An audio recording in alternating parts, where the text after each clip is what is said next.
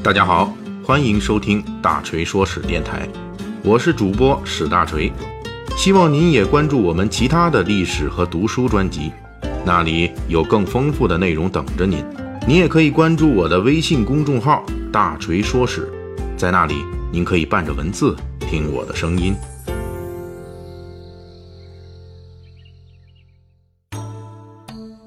水浒传中啊，人们见面打招呼有各种礼节，有唱惹的，有见面就拜的，还有施礼的，看起来纷繁复杂的各种见面礼节，施耐庵可不是随便写的。我们今天就来看看这些看起来毫无规律的见面礼节中，作者施耐庵都安插了哪些心思。首先，在水浒传中最简单的见面礼节是施礼，也就是作揖，姿态就是抱着拳向前举，适用的范围就是萍水相逢，或者说双方初次见面没啥交情的场合。比如水浒传第一回，王进路过史家庄，遇到门口一个庄客开门，王进对庄客就是施礼。第二回，九纹龙史进与鲁提辖在酒店相遇，鲁提辖起初不认识史进，只是看他长得高大魁梧，感觉史进像是一条好汉，于是鲁达就冲史进施礼，而史进也不认识鲁达，所以回礼也是施礼。而比施礼更重要的礼节就是下拜。由于水浒传里面经常在形容下拜礼节时使用堆金山倒玉柱的姿态描写，这里边金山指的是膝盖，玉柱指的就是腰，因此我们基本可以判断，水浒传中的下拜大部分属于传统的下拜姿态，也就是屈膝跪地，左手按住右手，拱手于地，手在膝前，头在手前。下拜的礼节意义很重。在水浒传第二回，当史进第一次见鲁达的时候，下拜与施礼的礼节轻重差异就表现得非常明显。起初史进鲁达二人互相不认识的时候，互相打招呼的形式就是施礼，而接下来鲁达一下就猜中史进是江湖传说中的九纹龙，史进就很激动了，因为这表示史进混江湖混得很受鲁达的认可，因此史进为了表示对鲁达赏识的感激，立即朝鲁达下拜，意思就是感谢你鲁大哥，知道我史进是个江湖大好汉大强盗。鲁达也立即用下拜来回礼。下拜一般来说都是好汉之间英雄相惜的，比如李忠见鲁达，张青见武松，武松见宋江，戴宗见宋江等等场合，好汉们都是见面行下拜礼的。这其中的戴宗因为自己还担任监狱头目的职务，不能众目睽睽之下向囚犯宋江下拜，因此当时戴宗先解释了一下，然后出了门，在外面找了个没人的地方，才把对宋江下拜的全套礼仪完成了。但是仅仅下拜还是有很多时候不足以表达尊重的，这时候就需要用增加下拜的次数来表达尊重。比如豹子头林冲被刺配沧州时，路过小旋风柴进的家，遇到了小旋风柴进家里的枪棒教师洪教头，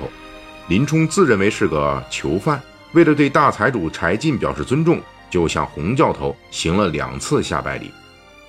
2次下拜之外还有4拜，这已经是非常郑重的礼节了，通常是好汉们结拜为兄弟的时候，小辈的那个人才会用这么郑重的拜法对待年长的那个。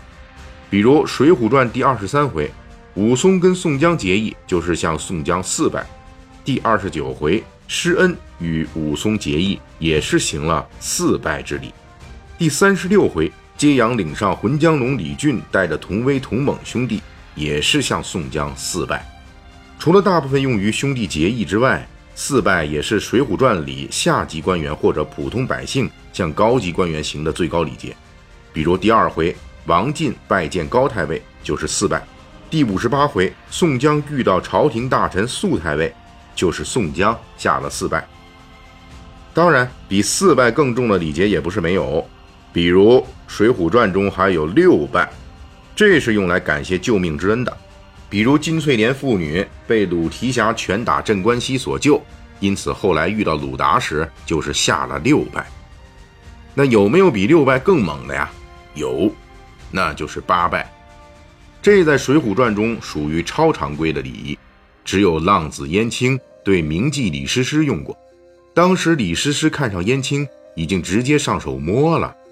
因为要走李师师的门路去找皇帝求招安，因此这时候燕青虽然被李师师给摸了，但是也不能得罪他，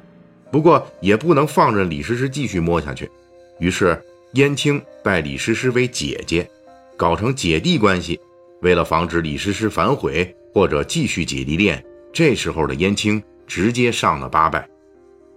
就是要把姐弟的关系彻底凿实了，让李师师被伦理困住。比八拜更变态的礼仪，《水浒传》里还有一种，那就是24拜。这在书中只出现过一次，就是宋江等人剿灭方腊归来，朝见皇帝宋徽宗的时候，宋江、卢俊义等人上前8拜，退后8拜，尽忠8拜。除了最频繁的下拜礼仪之外，《水浒传》中还有一种极富特色的礼仪，那就是唱惹。按照南宋陆游的解释，唱惹起源于南北朝时候，就是见面时一边作揖一边打招呼，或者是不作揖只打招呼。现在我们再说一下这个惹字啊，这个惹怎么写呢？就是左边一个口字旁，右边一个若啊，倘若假若的若。这个所谓的打招呼，就是嘴巴里发出惹的声音，意思是表达尊敬问候。唱惹的风俗大约是在唐朝末年开始推广开来，在宋代达到了鼎盛，连皇帝给自己亲戚打招呼都是唱惹了。而且使用时间长了以后，唱惹也能分出3、6、9等来。比如一般人见面就是唱个小惹，如果见到长辈或者想表示更尊敬一点，就在唱惹时拉长声音，这就是《水浒传》中出现的肥惹或者大惹。比如第24回西门庆遇到潘金莲，色迷心窍大献殷勤，就大大的唱了个肥惹。尤其值得一提的是，这种唱惹的风俗随着南宋灭亡、元朝的建立，蒙古贵族统治者对汉化不是很热心，结果在宫廷和民间都不这么干了，因此唱惹很快就彻底消亡了。这可是彻底的消亡啊！现存的明代笔记显示，明代时很多人已经不知道唱惹和作揖的基本区别了。就在唱惹消亡将近100年之后，施耐庵才开始写作他的《水浒传》。不过考察《水浒传》中唱惹的用法，作者对唱惹的场合和方式安排都很恰当，甚至还注意到了大惹、肥惹的适用范围。由此可见，为了给读者营造出一个真实的《水浒传》世界，施耐庵可是下了很大功夫的。